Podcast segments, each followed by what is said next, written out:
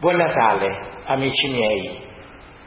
In questi giorni ho tra le mani, e lo vado leggendo nei ritagli di tempo, un libretto che raccoglie gli auguri natalizi di Don Tonino Bello, di cui è in corso la causa di beatificazione.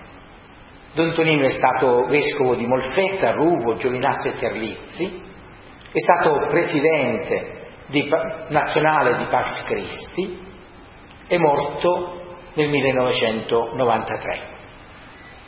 Mi fermo a riflettere su una pagina di cui vi riporto l'inizio. Natale 1985. Carissimi, non obbedirei al mio dovere di vescovo se vi dicessi buon Natale senza darvi disturbo. Io invece vi voglio infastidire. Non posso infatti sopportare l'idea di dover rivolgere auguri innocui, formali, imposti dalla routine di calendario. Mi lusinga addirittura l'ipotesi che qualcuno li respinga al mittente come indesiderati.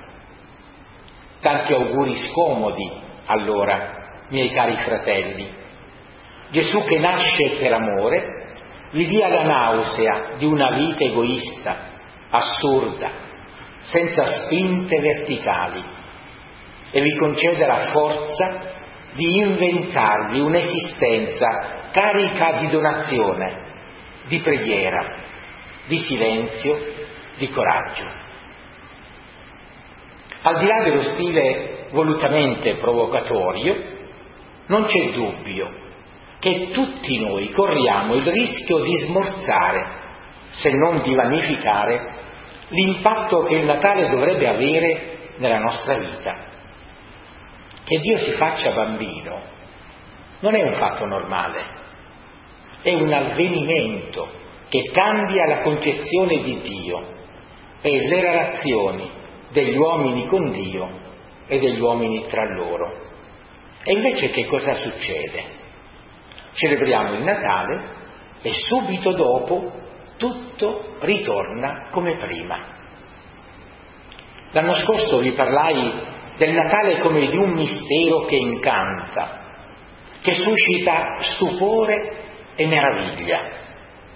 Si rimane incantati davanti all'avvenimento straordinario di Dio che ama tanto gli uomini da farsi come loro, piccolo, fragile, indifeso.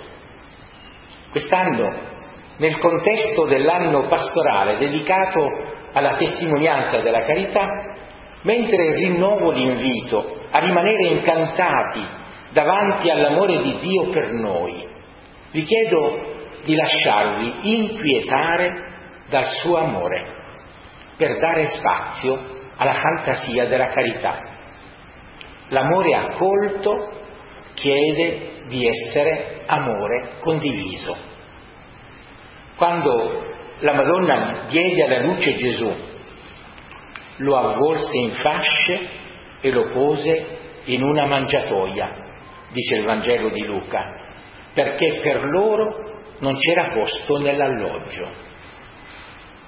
Queste parole riguardano in definitiva noi, ogni singolo e la società nel suo insieme.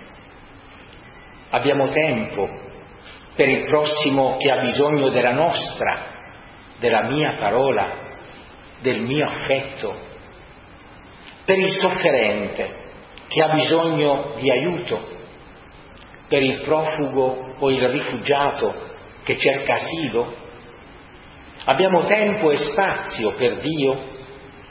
Può Egli entrare nella nostra vita trova uno spazio in noi o abbiamo occupato tutti gli spazi del nostro pensiero, del nostro agire, della nostra vita per noi stessi? L'amore accolto e condiviso tra i fratelli non solo non ammette il rifiuto, ma esige l'accoglienza e non a parole. Ricordatevi dei seminaristi, degli operatori di pastorale vocazionale e dei sacerdoti. e pregate anche per me. Il Signore allarghi il nostro cuore per accogliere Lui e i fratelli. Buon Natale a tutti, con tanto affetto.